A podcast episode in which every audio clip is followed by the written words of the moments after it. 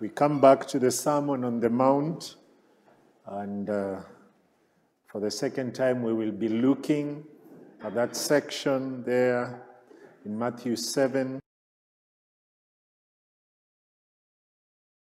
21 to 29. Matthew 7, verse 21 to 29. I will read it in your hearing. This is the word of God. Not everyone who says to me, Lord, Lord, will enter the kingdom of heaven, but the one who does the will of my Father who is in heaven. On that day, many will say to me, Lord, Lord, did we not prophesy in your name and cast out demons in your name and do mighty works in your name? And then will I declare to them, I never knew you. Depart from me, you workers of lawlessness. Everyone then who hears these words of mine and does them will be like a wise man who built his house on the rock. When the rain fell and the floods came, and the winds blew and beat on that house, but it did not fall because it had been founded on the rock. And everyone who hears these words of mine and does not do them will be like a foolish man who built his house on the sand. And the rains fell, and the floods came, and the winds blew and beat against that house, and it fell. And great was the fall of it. And when Jesus finished these sayings, the crowds were astonished at his teaching, for he was teaching them as one who had authority and not as their scribes. Thus far, the reading of God's word, may it please him to add his blessing to the reading and uh, the preaching that we now will be listening to shortly. Perhaps let's just ask God for help once more. Oh Lord, we bow before you as those who recognize that this is not a mere book of literature that we are coming to, that we can wrap around our mind using uh, intellectual muscles. This is your holy word. And unless you unplug our ears, unless you remove the scale from our eyes, unless you change our hearts from being the stony hearts that they are, we are about to invest the next 45 minutes in futility. O oh Lord, in the wake, in the light of the fact that we need your word more than our necessary bread, for man does not live by bread alone, but by every word that proceeds from your mouth. We please pray. Open our eyes that we may behold wondrous things in your law. Please bless the preaching and the hearing of your word. Help me to be effective and efficient. Kindly grant that I would uh, be protected from error, that I would not mislead your children, that I would rightly divide the word of truth, that your children would look, look beyond me and delight in hearing your voice, for your sheep hear your voice. And help us all, O Lord, to demonstrate that we have heard you by keeping your word. Please continue to be with our brethren in Ruiru even as they gather in not so long, grant them safety if they are still on the road traveling to that place. We please ask these things in Jesus' name. Amen. So, this is part two of a warning against unconscious, unconscious in quotes, hypocrisy and self deception.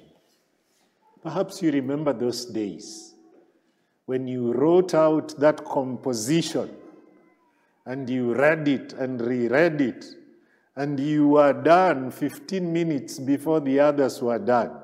In fact, you had even asked for more answer sheets.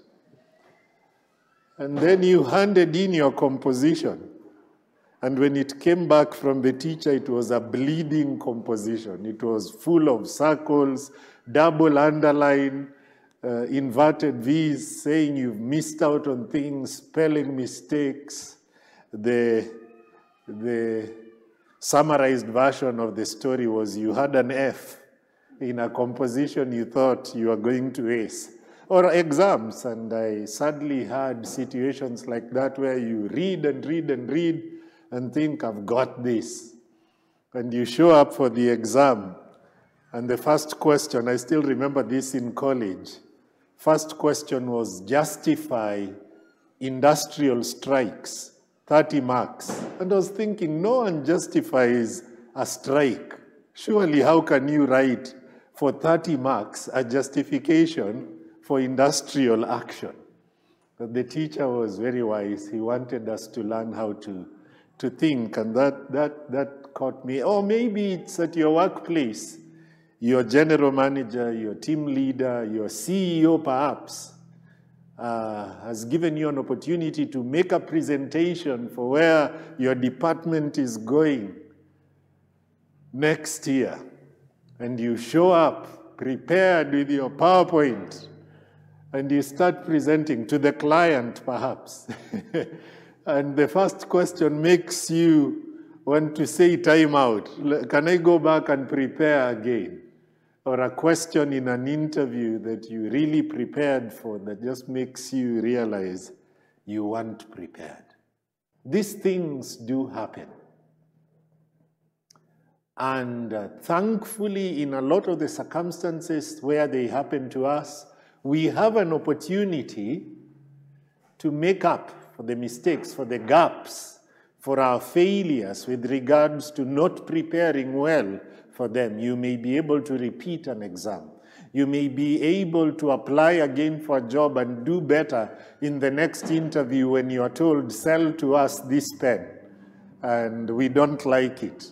And that's the interview or when you are told this is Eskimo land and the temperature is minus 21, sell to us ice cream at the interview and you don't know what to tell the interview panel. But the next interview, you are now more prepared to sell ice to the Eskimo. But what we are dealing with here in Matthew 7 21 to 23 is an exam that does not provide for receipts, for retakes for you to do them again. And so we must ensure that on exam day, ours is not a foundation of sand. Ours is a foundation that is strong. Indeed, the rock of all ages.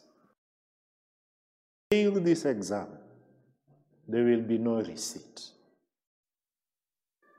There are surely many solemn things that have been uttered in Scripture. But these words in Matthew 7 21 to 23 are most solemn. And they have not been uttered by a mere man, even a legitimate man who is preaching on behalf speaking on the behalf of the Lord. These are not words, and we praise the Lord and we respect the apostles. These are not words of an apostle. These are not words of a Puritan preacher. The words of the apostle are indeed the words of our Lord. But what I'm saying are these are the direct words coming from the very lips of our Lord. Last week we saw how the Lord stated a necessity in verse 22. Not everyone who says to me, Lord, Lord, will enter the kingdom of heaven, but the one who does the will of my Father who is in heaven.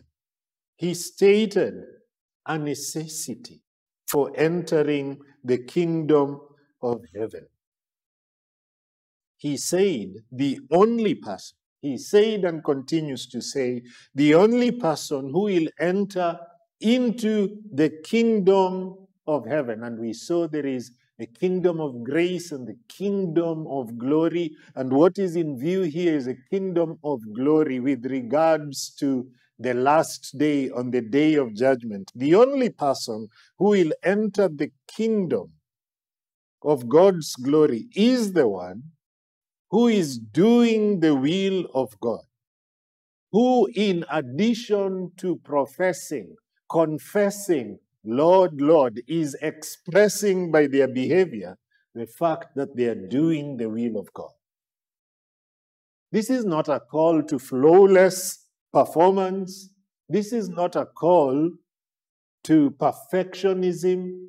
This is a call to a surrendered life, a life that surrenders itself to the claims of Christ, so that from the heart it truly desires that the Lord Jesus Christ would reign over it. And this is a life that seeks to order its activities around the will of God. Such a person would be one who has subjected his or her life to God's authority and the inclination, the bent of such a person's life in their mind and in their constant behavior is to honor God in all things.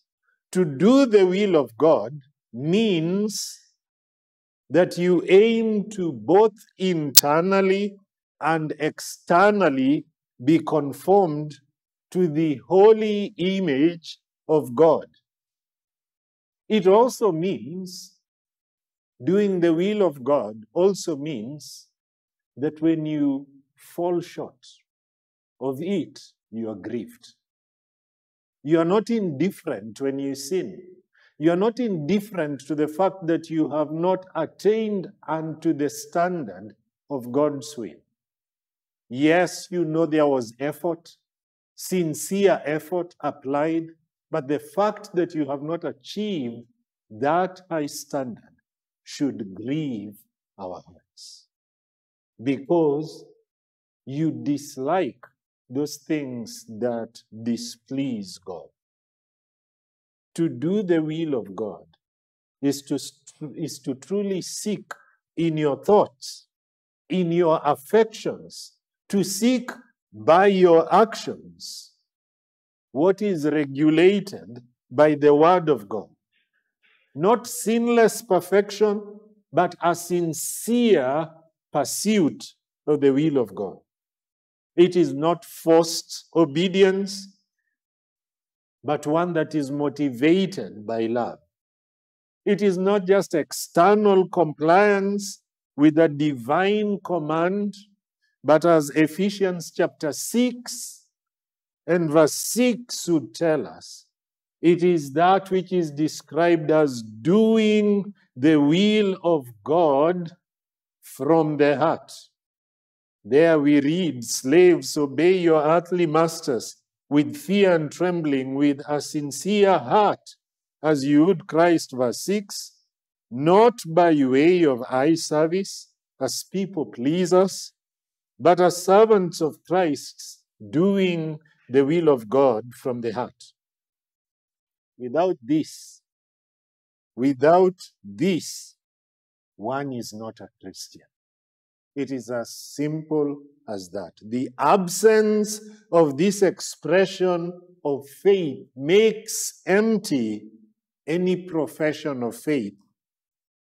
No matter how passionate, how zealous, how filled with religious activity such an expression of such a such a profession of faith is. The Lord has said, not everyone who says to me, Lord, Lord, will enter the kingdom of heaven, but the one who does the will of my Father who is in heaven. Not everyone who says, but he who does. This is the Lord's stated, irreducible minimum. The Lord's stated necessity for entering heaven. Do not just profess, also express your faith by what you do. Then the Lord in verse 23, 22, and 23 gives a prophecy, a shocking prophecy. He says that on that day, many would come to him on the day of judgment and they would be deceived. And so, in the sermon today, I'm asking, how is it that many will come before the Lord on that day of judgment utterly, totally self deceived? The Lord makes it clear that it is not just a possibility that one can be thus deceived, but it is a reality that will occur. The Lord says that it's not just a few who would be self deceived in this way, but many will be the number who will be self deceived. And it is not just those who are immature or ungifted who would be these self deceived people. But we see the Lord saying that these would be a people who outwardly appear to be following the Lord from afar. A people who are orthodox in their profession. They are zealous in their profession. They are even highly gifted in the performance of spiritual activities. These self deceived people are not liberals. They are not atheists. They believe in the existence of God. They have heard the gospel. They have heard about Jesus Christ. And the truth that Jesus Christ came into this world makes sense to them. They even call him Lord. They do many works in his name. What could cause such terrible delusion?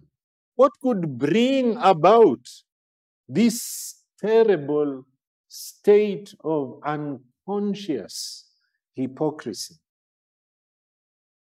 Dear brothers and sisters, hopefully we have put the proper price tag on our souls, that we deeply value our souls, and that we are going this afternoon to strive to be attentive and Berean in our evaluation of this truth as we turn through various passages of Scripture to seek to answer this question How can this be that out of a sober concern for our eternal well being, we will listen keenly this afternoon and strive to apply God's truth to our hearts. Because the physician of our souls, the Lord Jesus Christ, is here announcing that there is an outbreak of a terrible disease. There is a pandemic the physician of our soul says, Do you remember the onset of COVID 19? How we wanted to be keen to hear. So, how does it spread? How do we protect ourselves? What should we do? And we washed off the fingerprints from our hands, scrubbed off those fingerprints. They're still trying to grow for some of you during the voting exercise. The KIEMS kit did not know who you are. It is, the Lord is saying there is a disease. And this disease attacks a particular kind of people. It attacks those who profess to have faith in Jesus Christ. This is not a disease that heathens have. This is not a sickness that atheists have. This is a disease that attacks those who have heard the gospel those who see the reasonableness of the gospel, those who even profess to believe in it and actually are even active in ministry from a place of even high gifts, such people are being here presented with a warning. How can we avoid this spiritual deception? How can we detect it if it is already there in our systems and we are suffering from unconscious hypocrisy? The scriptures warn us severally not to be deceived. Jeremiah 37 and verse 9, the scriptures say, Thus says the Lord, do not deceive yourselves. Matthew 24 in verse 4, see that no one leads you astray. Ephesians 5 verse 6 Let no one deceive you with empty words. In Galatians 6, we are told, Do not be deceived. God cannot be mocked. In 2 Thessalonians chapter 2 and verse 3, 2, 2 Thessalonians 2 and verse 3, let no one deceive you in any way. So, scripture is abundantly alive to the fact that there are deceivers. And at times we can deceive ourselves. Have you ever been conned? It's a very painful thing when somebody cons you. Now imagine you conning yourself. Just going out of your way to decide i'm going to play myself. I'm going to i'm going to con myself. The lord is saying please don't con yourself. And james would say do not deceive do not be deceived. Do not be deceived. If you say you have faith but it's not seen in your acts you're deceiving yourself. You're conning yourself I propose three reasons why somebody can be this self deceived. And I have heavily relied on people whom the Lord has used previously uh, in this portion of scripture. And I'd just like to give credit there. Pastor Albert Martin and Martyn Lloyd-Jones and Sinclair Ferguson and even Brian Borgman have been helpful. Three propositions. A false doctrine of assurance of salvation tends to be at the heart of this sickness of self deception. Because when once, once we take seriously the reality of the fall of all men, the reality, therefore, the fact that the wrath of God the holy God abides on all men, then we usually will ask ourselves the question, what must I do to be saved? Isn't it? What must I do to be saved? I indeed see that Adam fell and we all fell in him, and therefore the thrice holy God is justified in condemning all of us to eternal damnation. But what must I do to be saved is usually a question we ask. And secondly, we would usually ask the question how can I be sure that I am saved? How may I know? How may I be certain that I am saved? And to, in response to the first question, and these are two questions that are so important, they make almost all other questions pale into insignificance in comparison to their weight. To be saved, we know the answer of Scripture, Acts 16:31, believe in the Lord Jesus and you will be saved. we also know repent and believe in the Lord Jesus as the answer to the question, What must I do to be saved? But then let's ask ourselves, what's the answer to the second question? How may I know that I am saved? How may I know that I have repented and believed? The Bible gives a clear answer to the first question. The answer to the first question is bow down before the risen Lord and Savior. Trust in Him only for His redeeming mercy. He tells us that if we believe, we may know that we are His children, for as many as received Him, as many as believed in Him, they are given power, they are given power to be called the children of God. And how may we know that we have been born again? Two things. One, by the promises of God's mercy being made real to our hearts by the Holy Spirit. The Holy Spirit witnesses in our hearts. There's an inner witness that concurs, of the Holy Spirit that concurs with the testimony of our spirits. Eric chapter verse. Chapter verse. Romans 8 16. Romans 8:16 would say, the Spirit Himself bears witness with our spirit that we are children of God. So there will be an inner witness.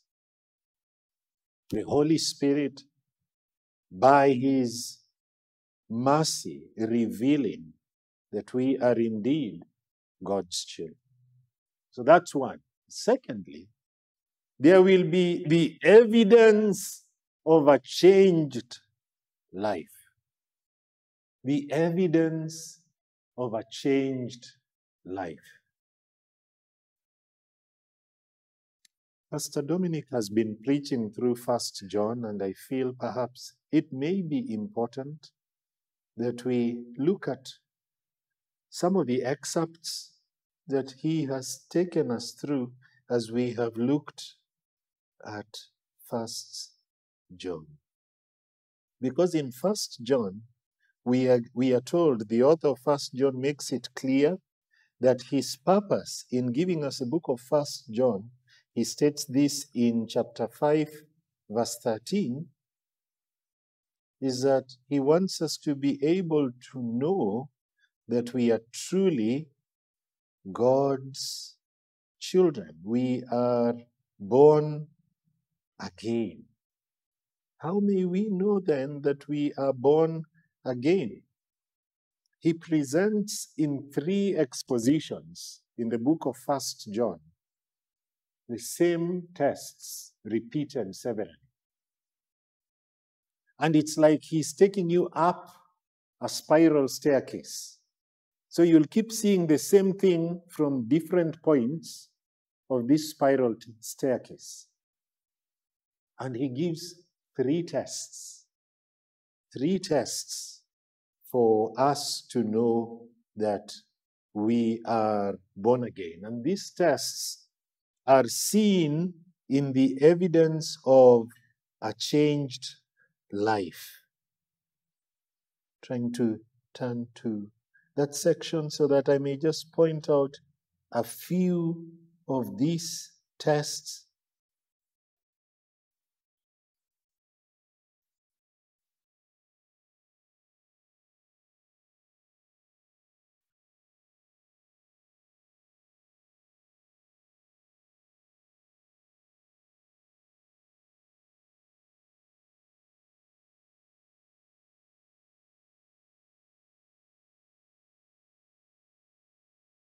In 1 John 2 3, he says, And by this we know that we have come to know him, if we keep his commandments. So that would be an example of one of the tests. How do I know if I'm born again? The question is, do I keep his commandments? So that's a moral test. A moral test, a test of loving God is do you keep his commandments? And then there's also the social test, the test of loving our brothers. 1 John 3:14 We know that we have passed out of death into life. Why? Because we love the brothers. And then he goes on to say, Whoever does not love abides in death. And then there is the test of believing in the Lord Jesus Christ. Who is Jesus Christ to you? And, and he, John makes some very arresting statements on the importance of growth in doctrine. He says in chapter 5 of First John, verse 10 whoever believes in the son of god has the test this the testimony in, in himself. Whoever does not believe god has made him a liar because he has not believed in the testimony that god has borne concerning his son. He's saying belief in the truths that god testifies here is a sign that you're a Christian. If you don't, you are not. And so those three tests are there the test of your belief, your test of obedience, and the test of loving the brethren. And there are a number of other tests of spiritual life that show there is evidence of change in our lives. We have gone through the Beatitudes in, in Matthew chapter 5, we saw those eight practices, patterns of the life of a believer. Believer, a true believer, must be poor in spirit. A true believer must mourn. They must be those who hunger and thirst for righteousness. If those don't describe you, you cannot be a believer. Those are not things we do to become believers. Those are things that mark us out as believers. A believer is pure in heart, is merciful, they is a peacemaker. A believer is persecuted. Blessed are you when men persecute you. And we've gone through that as sermons. We also do know that Galatians chapter 5 presents a list of things that would show whether we are believers or not. And 2 Corinthians 5 would also do the same. Many will come to the judgment day saying, Lord, Lord, we have done this, we have done that. And they will be told, Depart from me. I never knew you. One of the big reasons why this will happen to many is because they did not embrace the doctrine the biblical doctrine of assurance. This is how perhaps it plays out in their minds. They would say in their minds, perhaps the Bible says, He who believes is saved. I believe, therefore I am saved. And I arrive at this position without asking the question do I discern in my life what God says will be the ultimate fruit of faith? Do I see in my life those things that the Lord says will be evidences of grace? For some people, sadly, when they are disturbed in their minds as to whether they are born again or not, because they are not seeing fruit that is in keeping with repentance, what do they do? They simply run to the verse, He that believes is saved. Then they make the conclusion that they are saved because they believe. Such people will pin all their assurance on a single text of Scripture, forgetting that truth in that text is on is a part of the whole uh, truth. It is not the only text in Scripture. The text is not what saves us. It is a Savior who is presented in the text who saves us. And therefore, we must seek to learn all of Christ. If you believe you are a child of God, because you are saying, the text says that all who believe will be saved without facing up to the other texts of Scripture that clearly state that believers have certain characteristics that a believer first john 1 loves light that a believer first john 2 will obey christ that a believer will be cut from the world systems first john 2 he will love the brethren first john 2 9 to 11 and then also chapter 4 that a believer will hate sin and practice righteousness. First John 3. If you say, I am a believer, while neglecting these texts, then you are at great risk. Then you are saying you may be an exception to the inclusive statement where the Lord says, Not everyone, but the one who. Do I see in myself what God says will be the inevitable fruit of faith? Or do I not? Am I approaching the day of judgment only saying, Because I believe I will enter heaven, while neglecting that my life is not demonstrating fruit that is in keeping with repentance. When you assess yourself and see lawlessness, when you see sin in your life, when you see unchanged lifestyle, and then conclude these are just few problems. These are weaknesses, personal weaknesses.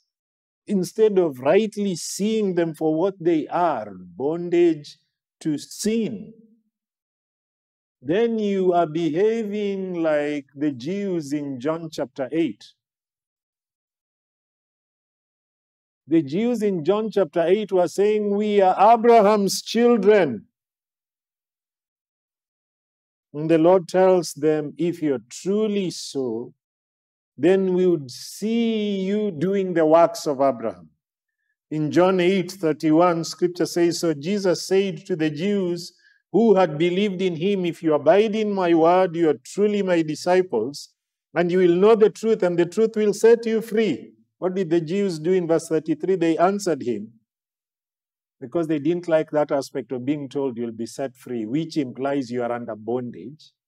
The Jews said in verse 33, we are offspring of Abraham and have never been enslaved to anyone. How is it that you say you will become free? In verse 34, Jesus answered them, Truly, truly, Amen, Amen. Verily, verily, I say to you, everyone who commits sin is a slave to sin. And in verse 39 of the same text, he says, they, when they answered him, Abraham is our father, but Jesus said to them, If you were Abraham's children, you'd be doing what Abraham did. If you're saying you're a child of God because you believe like Abraham believed, then we would see it in your conduct. We would see it in those words there of Second Corinthians 5:17 if anyone be in Christ he is a new creation the old has passed away behold the new has come the same bible that says in Ephesians 2:8 that by grace you have been saved through faith says in verse 10 of the same Ephesians 2 that we are God's workmanship created in Christ Jesus for good works. These Jews who said they were not under bondage to sin end up crucifying the Lord Jesus Christ. And part of the sin that led them to that terrible uh, expression of sin, part of the problem was they had a false assurance of salvation. We must not be like them. Resting in the thinking that since believers are saved and I believe, therefore I am saved, while neglecting the acid tests for a fruit of salvation that are presented clearly in the Bible is a very dangerous thing. That common thinking of, I remember that day when I walked down the aisle with all eyes closed around me, sneaked up the aisle. and then the preacher prayed, and I prayed the preacher's prayer. And then the preacher told me, from this moment onwards, you are born again. Don't doubt it. Never ever doubt it. No matter what, always remember you are born again. And that's the thing we cling to. I was saved.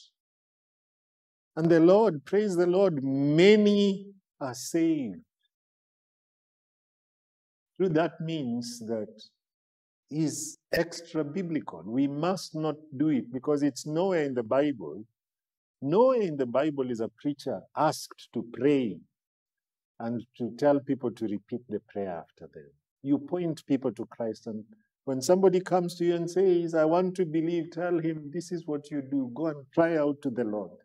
And he says, All who cry out to him, he would save. Cry out to him, he will save you.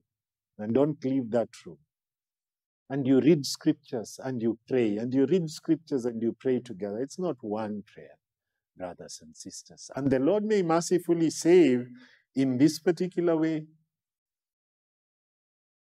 But we don't go about repeating a wrong method simply because God has mercifully uh, sidestepped our ignorance.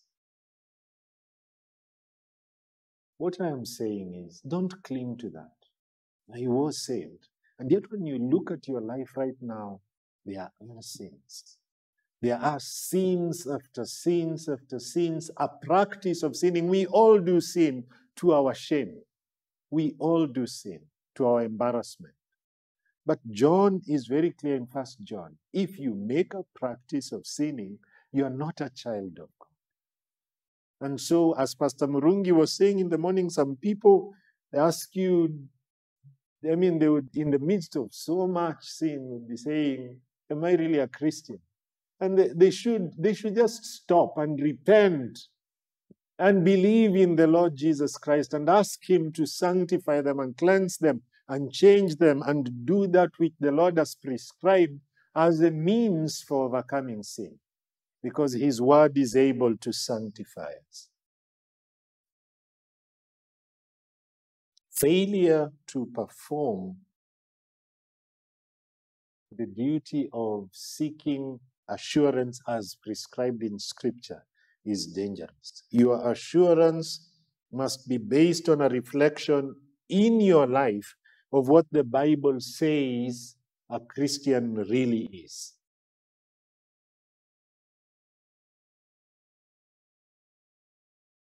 For some of us, our inability after so many years of professing to be saved, our inability to answer this question. Tell me five, even three, tell me three things that are true of every Christian. Our inability to answer that question makes me very scared for you. It should concern you. The Bible is full of these truths everywhere. But since we are not acquainted with the scriptures, perhaps, we cannot answer the question even after many years of professing that we are believers. What distinguishes a believer from an unbeliever? What would be the irreducible minimums that mark out a human being who is a true believer from another human being who is not? We need to ask ourselves. And if those things are not in our lives, we need to be concerned because we may be in la la land, about to wake up on exam day, an exam that does not provide for a receipt. Second thing that leads to this problem, this sad situation of arriving at judgment seat without, with, with a sense of, with, with self-deception or unconscious hypocrisy is a failure to perform the duty of self-assessment or self-examination. Scripture establishes this duty. It does it implicitly, as I've read before from those verses where wherever there is a command, do not be deceived, that command, do not be deceived, also comes with a command, ensure you assess yourself continuously. If I told you, please be careful not to receive a fake $1,000 note, well, 1,000 shilling note, sorry, what do you generally do? Every time you receive a thousand bob, you're looking for UV lights, isn't it? How come? I just told you don't receive a fake 1,000 shilling, but you are now, the natural thing is to start assessing if this 1,000 shilling note is legit or counterfeit. So a command, do not be deceived or be not deceived, deceived, though stated in the negative, is likewise a positive command from the Lord to ensure you are assessing, you are inspecting. Do not be deceived means inspect, assess. When one says he does not need to examine himself, then he may be walking on dangerous grounds. And scripture calls us explicitly to examine ourselves, to assess ourselves. Second Corinthians 13:5 says, Examine yourselves to see whether you are in the faith. Test yourselves, it goes on to say.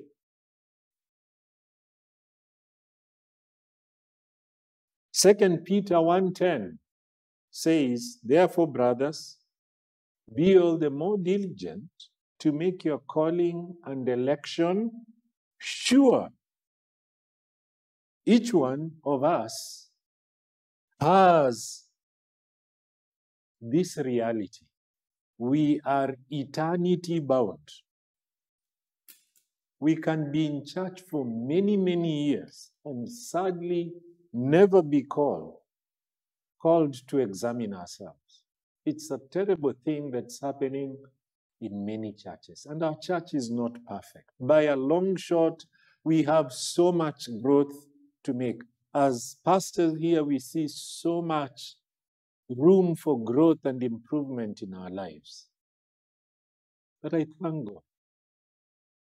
While aware, keenly aware of our weaknesses, I thank God that in this setup, He has been pleased to grant that by His grace, we are constantly being called and calling one another to self examine ourselves.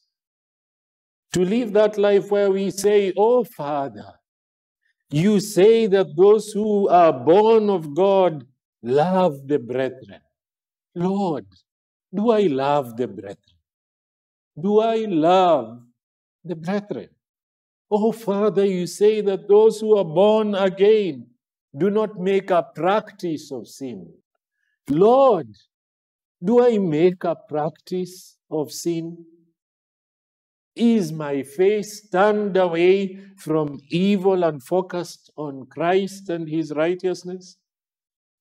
Hopefully, this is a setup, setting where you, you will hear yourself making those prayers. Oh, Father, you say that he who is born of God loves him who is begotten of God. Oh, Lord, do I do so?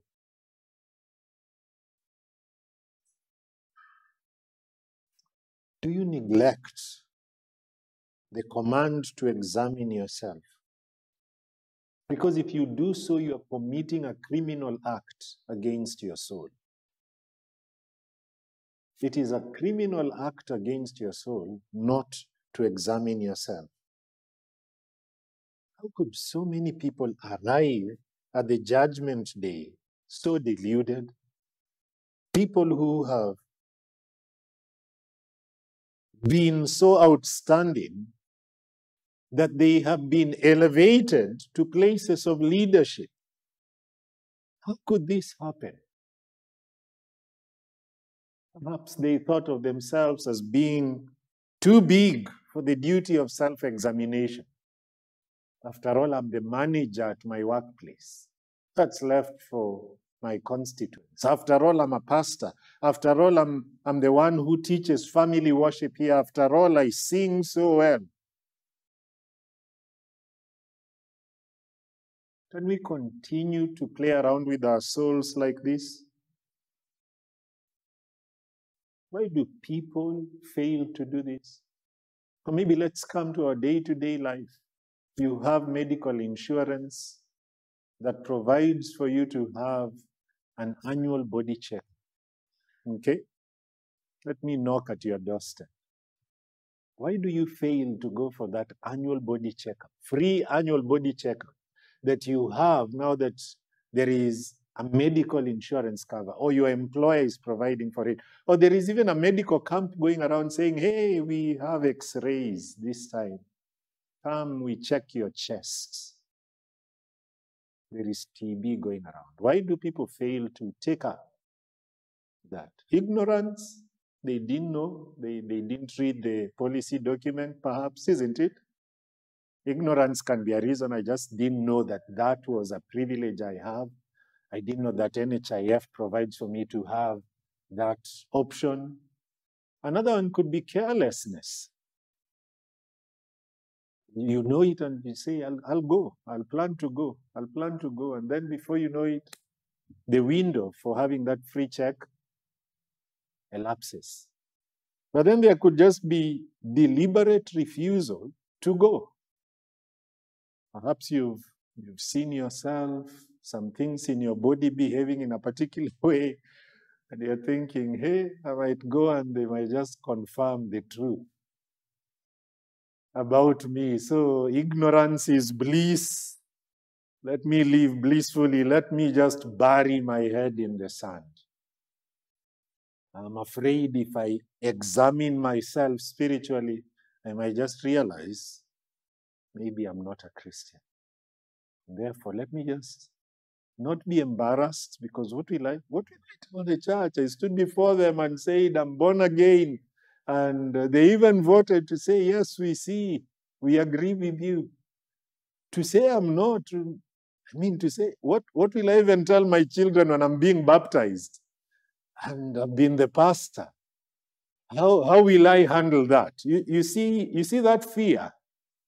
It just gets you to a place where you decide, let me just let me just be happy. Let me not examine myself. Because to think about the possibility of standing here on the second Sunday of September, while everybody else has thought I'm a Christian, to now say I've become a Christian leaves you morbid. You'd rather live that life of secret sin until the day of judgment. You don't want to, to make people shocked or sad. Let's not be that. Let's not be this kind of people. In light of your never dying soul, I plead with you don't cherish your pride to the point of destroying your soul. Don't elevate your status to the point of neglecting your soul. It is better to destroy your hope right now than to see your soul destroyed hereafter. If you have been having a suspicion based on the fact that your expression of faith does not match up with your confession of faith, you need to do business with the Lord. When you go back home today, as I said last time, Please don't jump on the TV clicker as if it is going to run away. It's God's day to go to a room with the Bible and pray and seek the Lord's face. He is there and He's saying, Come unto me, all ye who are weary and heavy laden. Don't reject light, the light and embrace darkness. A day is coming, and each one of us is eternity bound, and a day is coming for, for you and for me when we will meet with, individually meet with, the one whose eyes are like the flaming fire, eyes that are brighter than the sun at its very best. And in light of that must have, must keep appointment. Dear friends, it is better. It is better that you are temporarily ugly in our eyes and permanently beautiful in the sight of God than for you to be temporarily beautiful in our eyes and to remain permanently ugly in the sight of God. Please do business with the Lord. Each one of us, your position notwithstanding, your giftings notwithstanding, your confession notwithstanding, must examine him or herself as a continuous thing, as a thing that you do, in the words of Peter, diligently. Diligently make your calling and your election sure. The final thing that I think leads people to this state of self deception is resting on our religious activity. Seems like many will be will arrive at the judgment seat self deceived on the last day because they rested too heavily on religious activity. These people listed in Matthew 7:22 are those who cast out demons. And he cast out demons without casting themselves upon Christ as helpless, needy sinners who need the Lord to save them. Those who are truly saved will always seek to serve God. And so, this is not a call for you to stop serving God and to stop serving God zealously. First Thessalonians chapter 1, verse 9.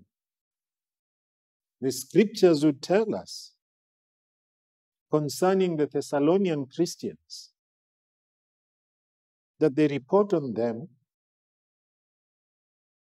is that they had turned to God from idols to serve the living God. We become slaves of God once we are freed from being slaves of sin and Satan. Romans 6 22 likewise say the same. But now you have been set free from sin and have become slaves of God. Part and parcel of a genuine conversion is that people who turn away from serving idols to serving the living God. And we've already referred to Ephesians 2:10 that tells us we are created in Christ Jesus for good works. And Titus 2:14 would tell us that Christ has redeemed for himself a people who are zealous for good works. So the first principle all who are truly saved will seek to serve the Lord is a true biblical principle. But that principle, who all who are truly saved will seek to serve the Lord, must be balanced by a second principle. And the second principle is this not all who apparently serve the Lord are truly saved. Not all who outwardly serve the Lord are truly saved.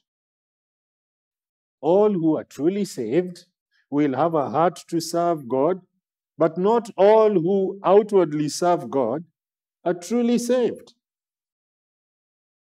These people spoken of in Matthew 7:22 performed a service rested that was rested upon a doctrinal foundation.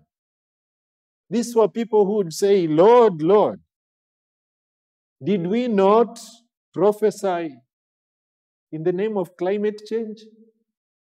In the name of improving humanity? Did we not prophesy in your name and cast out demons in your name and do many wondrous works, mighty works in your name? These were people who recognized in the carpenter of Nazareth the reality of God incarnate. They saw in Jesus Christ both true humanity and eternal deity together. And in the name of the God man, they prophesy. They saw demons being cast out. In that name, they saw many supernatural signs being done in the name of Jesus Christ. They are not liberals. They are not serving merely for the betterment of humanity. We want a nice church environment. Therefore, I'll be wiping the seats. No, I honor this place because I'm doing this in the name of the Lord. I'll wipe seats. I want to sing excellently as unto the Lord. It's not just to entertain people. I want to cook tasty tea for tea plot because I want to honor the Lord. It's not just betterment of humanity or protecting us from climate change. They had a proper doctrinal foundation. And their service was marked by supernatural power. And it was an abundant amount of service. Many, are they not talking about many mighty works in your name? This notwithstanding, the Lord says to them, Depart from me, I never knew you.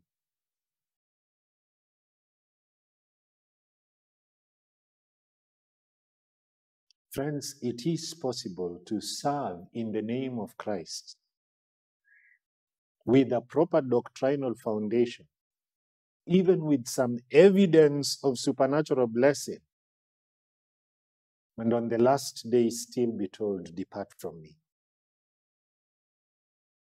The Lord says, Many will hear these sad words.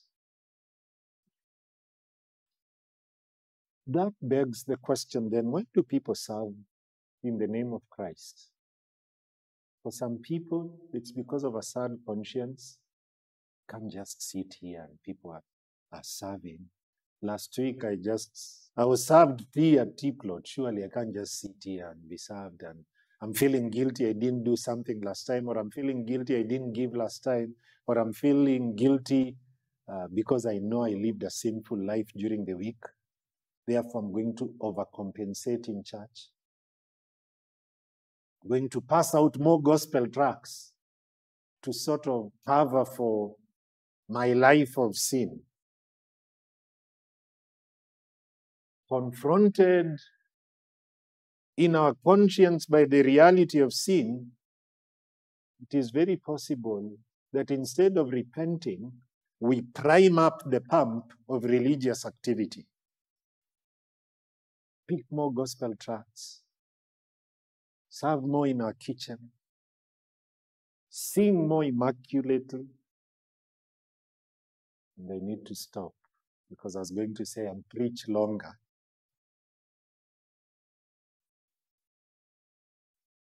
We need to be careful not to be led into serving with that motivation. How about the praise of men? We saw this in, in, in Matthew 6, the Lord warning us. Because whenever there is this privilege of supernatural blessing, there's a tendency for human beings to worship the instrument through which the supernatural blessing is being conveyed. And the carnal heart delights in the praises of men and will keep serving. That could be another reason why unregenerate people may serve the praise of men. Let me ask a question. If from your life, if from my life, the opportunity to do these activities were removed, okay, so you can't come to church next Sunday. You therefore can't cook tea. You therefore can't sing. You therefore can't preach as I'm doing. You therefore can't be at the visitor's table. If these opportunities for service were removed from us, how would your Sunday look? Would you even look for your Bible? Would you have time with the Lord and sing a hymn and read the scriptures if there is no opportunity for public service? Because that might tell you why you're serving. When providentially you're unable to be here, does the Sabbath principle go off the window for you? Is it only Sabbath, the Lord's day when other human beings can see you? Or is it the Lord's day no matter what? Because that might be something that could help us check ourselves and assess why are we serving? Why are we serving? And yes, there is a place for human brothers and sisters to spur one another and to love and good deeds. And so I'm not saying there is no place for that mutual encouragement. Iron sharpens iron. There is a place for that. But what I'm asking is when those activities are stripped away, how are you? Who are you outside the four walls of this church? Do you only worship here? Do you also worship alone? Do you have prayer vigils alone? Or it's got to be a group, it's got to be a corporate kesha for the kesha to happen. It's got to be public reading of scriptures for the reading of scriptures to happen. These people worked wonders. But their holiness did not go further than their religious activities. Think about Paul in Acts 16:25.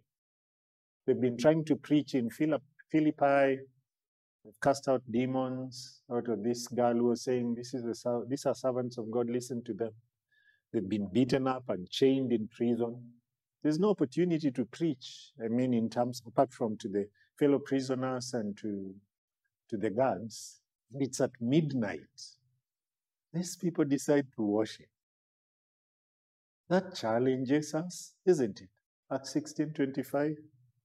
About midnight, Paul and Silas were praying and singing hymns to God. Their private life was one marked by a lifestyle of worship. It was not just a matter of outside activities, even though outside activities had ceased, their relationship with Christ continued to burn on with a mighty flame.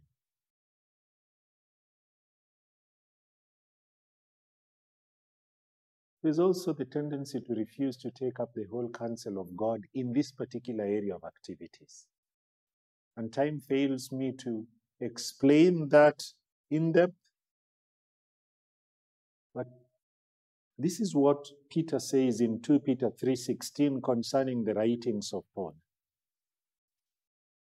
He says, as he does in all his letters when he speaks in them these matters, there are some things in them, in the letters of Paul, that are hard to understand, which the ignorant and unstable twist to their own destruction, as they do other scriptures. So, how you handle scriptures can lead to your destruction. Let me put it this way sodium can harm you, chlorine can harm you. But when you put sodium and chloride together, and you have sodium chloride, it's a useful ingredient, and we use it in our food every day. And there is that reality that we need to recognize with regards to Scripture. Just taking one section while neglecting another can do you serious damage. If you only cling to the law while neglecting the, the grace and mercy of the Lord, you may be destroyed. And if you only embrace the grace of God while neglecting His holiness, likewise, you're setting yourself up for destruction. It's like going to take a packet of medicine and seeing there is potassium, calcium, and these things, and deciding, I'm also going to mix these ingredients, then I'll take. If you don't know the proportions in which they are mixed, you'll end up with poison. And so we must, we must ensure we are taking in the whole counsel of God. And, and Paul in Acts chapter 20, verse 26 to 27, tells the Ephesian leaders, Therefore I testify to you this day, I am innocent of the blood of all. Why? For I did not shrink from declaring to you the whole counsel of God. Paul is saying on Judgment Day, there's no blood on my hand. Your blood is not on my hand because I gave you the whole counsel of God. Implication if I failed to give you the whole counsel of God, you would be destroyed and your blood would be on my hand. And I think what a preacher can do to others, we can do to ourselves. By neglecting to embrace the whole counsel of God, we set up ourselves for a situation where the blood of our own souls will be on our hands.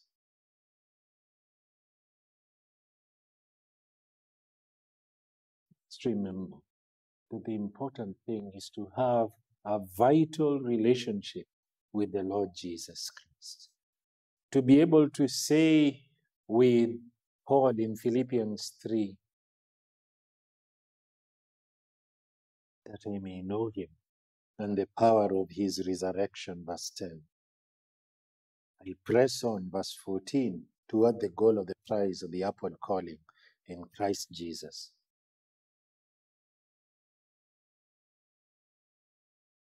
Let us be those who pursue a deep relationship with the Lord Jesus Christ, where He knows us and enables us to truly know Him. May the Lord protect us. May the Lord help us to steer away from these three reasons that could lead to a situation where we uh, end up arriving at the judgment seat of Christ self deluded.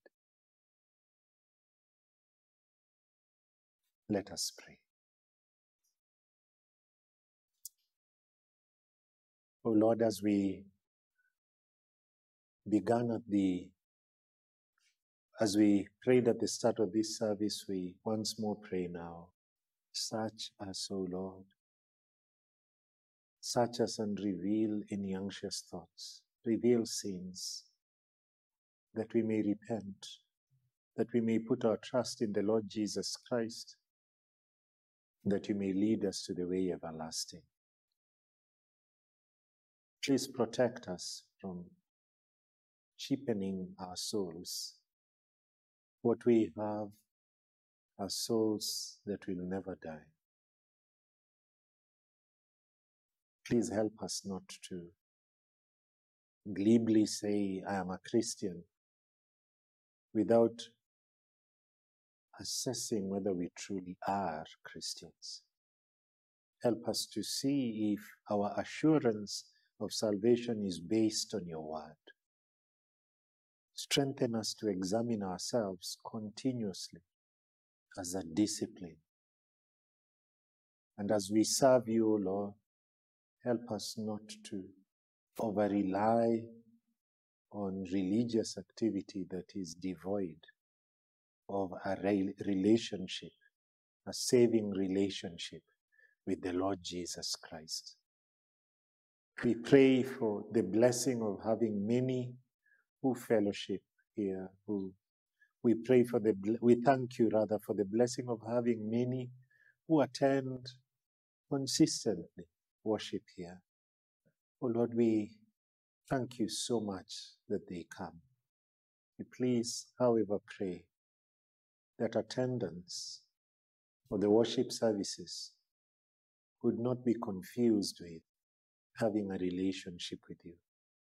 They've already come so far, O oh Lord. Kindly grant that they would not go back empty.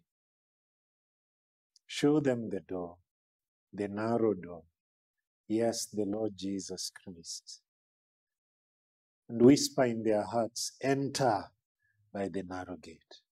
Grant that by your irresistible grace, all your banished ones would be brought into your sheepfold. Lord, you who has begun this good work in us, who is faithful to bring it to accomplishment. Remain our confidence. We look at ourselves, and if our salvation relied an iota on us, then we know we could lose our salvation. But because it depends on you from start to finish, we rest on you, our shield and our defender. Please pray, O oh Lord, that you'd enable us to live lives that honor you, lives that glorify your name. And now, Lord, we pray for your blessing even as we sing the closing hymn. In Jesus' name, amen.